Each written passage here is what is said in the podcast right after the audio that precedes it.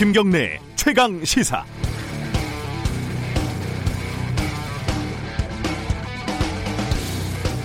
점 이런 거 보신 적 있나요?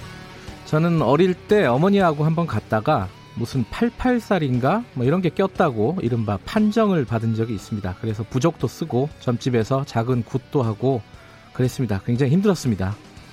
생각해보면 점쟁이들은 참 편리합니다. 일단 부모 입장에서 자식이 뭐 살이 꼈다 이런 얘기를 들으면 이게 굉장히 찝찝하잖아요. 만약에 돈이 아까워서 부족을 쓰지 않으면은 앞으로 무슨 안 좋은 일이 있을 때마다 그 점쟁이 말이 생각이 날 것이고 만약에 돈을 내고 부적을 쓰면 좋은 일이 생겨도 부적 덕분이고 나쁜 일이 생겨도 부적 덕분에 그나마 이 정도라고 생각을 하게 되겠죠. 어쨌든 점쟁이의 모든 예언은 절대로 틀릴 수가 없는 겁니다. 미래통합당에서 엠번방 사건 테스크포스 대책위원회를 만들면서 정확하게 이렇게 얘기를 했습니다. 우리 당 인사가 이런 유사한 성범죄와 연루될 경우 정계에서 완전히 퇴출시킬 것을 천명한다. 이게 뭐 쌀로 밥 짓는다는 얘기 아니겠습니까? 그런데 이거를 다르게 해석하는 사람도 있습니다. 이른바 공작의 관점. 김어준 씨는 어제 뉴스 공장에서 스스로를 공작의 전문가라고 하면서 미래통합당의 이 발언은 거꾸로 읽어야 한다. 그러니까 더불어민주당의 엠번방 연루자가 있을 예정이니 정계에서 완전히 퇴출시켜라 라는 메시지를 예언처럼 하는 거다. 이렇게 해석을 했습니다.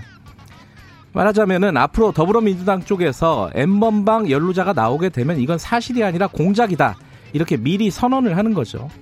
근거는요, 딱히 없습니다. 감이죠. 어, 경험치일 수도 있고요. 만약에 나오면은 거봐 내 말이 맞잖아 이렇게 되는 거고 만약에 안 나오면 거봐 내가 이렇게 미리 얘기를 하니까 공작을 못했잖아 이렇게 되는 거죠. 이런 음모론, 공작론 이런 것들이 널리 퍼진 사회에서는 사실이라는 것이 의미가 없습니다. 왜냐하면 사실관계가 밝혀져도 언제나 더 큰 음모론, 더 은밀한 음모론을 만들어낼 수 있기 때문이죠. 본인도 인정하다시피 김어준 씨는 이런 방식의 독해에 매우 뛰어난 능력을 가지고 있습니다. 하지만 그것은 점쟁이의 문법이지 저널리스트의 문법은 아닙니다. 4월 7일 화요일 김경래 최강시사 시작합니다.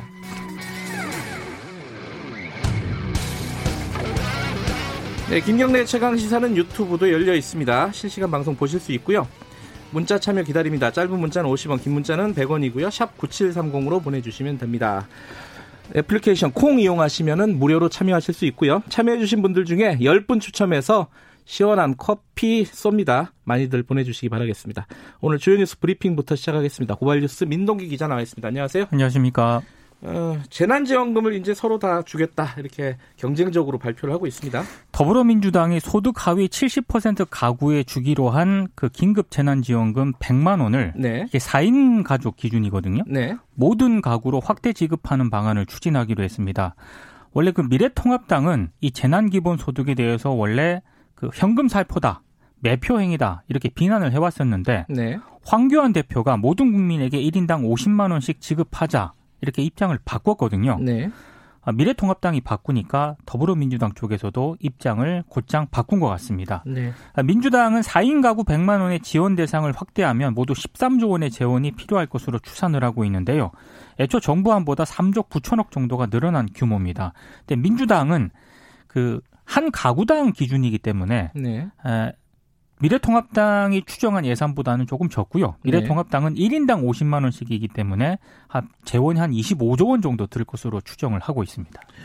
어, 총선이라서 그런 건지 또 그것도 뭐 지금 워낙 급한 상황이라서 그런 건지 이런 것들이 좀 어, 겹쳐 있는 거죠 지금 상황이. 그렇습니다. 예, 좀잘 판단했으면 좋겠습니다. 지금 경제 상황도 굉장히 안 좋기 때문에 어, 이걸 좋은 방향이라고 생각하는 사람들도 꽤 있을 겁니다 분명히. 네. 예. 어, 지금 자가격리가 문제가 많이 되고 있습니다. 지금 사회적 거리두기를 강화를 하고 있는데도 불구하고 계속 이탈하는 사람들이 나오고 있지 않습니까? 전자팔찌를 도입할 수도 있다? 이런 얘기가 나오고 있죠. 검토한다는 그런 보도가 있던데요. 예. 근데 실제로 어기는 그런 사람들이 많습니다. 익산시 같은 경우에는 격리 지침을 위반하고 아파트 놀이터에서 6분간 머물렀던 40대 여성과 아들을 경찰에 고발하기로 했고요. 네. 경남도는 역시 이제 자가격리 기간에 무단 이탈해서 식당에서 친구들과 어울렸던 산청군 주민인 20대 확진자를 또 고발을 했습니다. 네. 인천 남동구도 세 차례나 격리 지침 어기고 담당 공무원의 경고도 무시한 20대 확진자를 또 지난달 31일 경찰에 고발을 했는데요. 네. 자꾸 이렇게 지침을 어기는 사람들이 나타나니까 일부 전문가들이 아예 전자 팔찌를 차도록 해서 오늘 그걸 최종 논의하겠다는 거예요? 그 그렇습니다. 제가 네. 오늘 신문을 쭉 보니까 네. 정부가 도입을 고민하고 있다 네. 이렇게 보도한 곳이 있고요. 아예 가닥을 잡았다 이렇게 음. 보도한 곳도 있던데 네. 아무튼 정부가 검토를 하고 있는 건 분명한 것 같습니다. 행정안전부는 앞으로 이 무단이탈 여부를 점검하기 위해 경찰과 자가격리자 정보를 공유하는 방안도 검토하고 있다고 밝혔습니다. 어, 코로나 관련된 다른 소식인데 이게 사각지대가 있다는 거예요. 코로나19 검사에. 그게 그렇습니다. 이제 미군에서 근무하는 외국인 계약직. 이거 우리나라 사람은 아닌 거죠? 외국인입니다. 예. 근데 이 외국인 계약직 직원 9명이 코로나19 확진 판정을 받았거든요. 네. 근데 경기 평택시가 2차 확산을 막기 위해서 전수조사에 나서려, 나서려고 했는데 네. 이게 중단이 됐습니다. 왜냐하면 주한미군 쪽에서 개인정보라는 이유로 이들의 명단 제출을 거부했기 때문인데요. 어, 대부분 뭐 미군 부대에서 엔지니어나 IT 업계 등에 종사를 하고 있다고 합니다. 음. 근데 지금 평택시나 주한미군 쪽 양쪽 관리에서 모두 벗어나 있기 때문에 네. 이게 조금 우려가 되는 그런 대목인데요. 주한미군 같은 경우에는 미군이라든가 군무원 관리는 잘 하고 있는데 네. 이 외국인 계약직 직원은 확진자가 발생하면 그냥 부대에 들어오지 말라 이렇게 지금 하고 있다라고 하거든요. 네. 그러니까 평택시 입장에서는 현황 파악을 해야 되는데 현황 파악이 안 되고 있기 때문에 음흠. 상당히 좀 우려하고 있는 상황입니다. 오늘 한겨레가 쓴 기사인데 저도 이거 봤습니다. 어, 디지털 성범죄 관련된 통계를 분석한 겁니다. 분석 결과가 어떻게 나온 거죠? 아, 조금 저도 이거 이 정도일 줄은 몰랐는데요. 네. 아, 경찰청이 해마다 발행하는 범죄 통계를 분석을 했거든요. 네. 디지털 성범죄를 저질러도 기소가 돼서 법정에 서게 되는 경우는 10명 가운데 3명밖에 안 된다고 하고요. 30%. 네. 예. 아, 그리고 디지털 성범죄자 가운데 구속 수사를 받은 사람은 100명 가운데 2명 정도에 불과하다고 합니다. 2%. 그렇습니다. 예. 아, 디지털 성범죄 기소율은 해마다 줄어들어 가지고요. 2013년에는 53.6%였는데 이게 점점 줄어서 2017년에는 34.8%로 떨어졌습니다. 네. 5대 흉악 범죄 기소율이 2018년 기준으로 48.2%거든요. 굉장히 낮게 지금 기소가 되고 있다는 그런 얘기고요. 이 통계로만 보면은 흉악 범죄로 안 보고 있다 이런 거잖아요. 그렇습니다. 그렇죠? 예. 그리고 피의자가 구속되는 경우도 2018년 디지털 성범죄를 저질러서 검거된 사람이 11,746명인데 네. 구속된 사람은 2.3%에 불과했습니다. 그리고 통신 매체 등을 이용한 디지털 성범죄를 저질러서 검거된 사람이 1,582명인데 구속된 사람은 9명. 구속률이 0.6%에 불과했습니다. 2018년만 따지면 0.6%다 구속률이. 그렇습니다. 예. 그리고 그럼 법원은 좀 강하게 뭐 판결을 하느냐? 네. 기소된 이들 가운데 71.9%가 벌금형이고요. 네. 집행유예나 선고유예를 받은 비율이 22.2%입니다. 네. 징역형은 5.3%에 불과한데 벌금형을 선고받은 사람들 10명 가운데 8명이 또 300만 원 이하거든요. 네. 그러니까 수사기관에서도 피해자에게 수사 단계에서부터 그냥 300만 원에 합의하라 이렇게 음. 종용하는 경우도 있다고 합니다.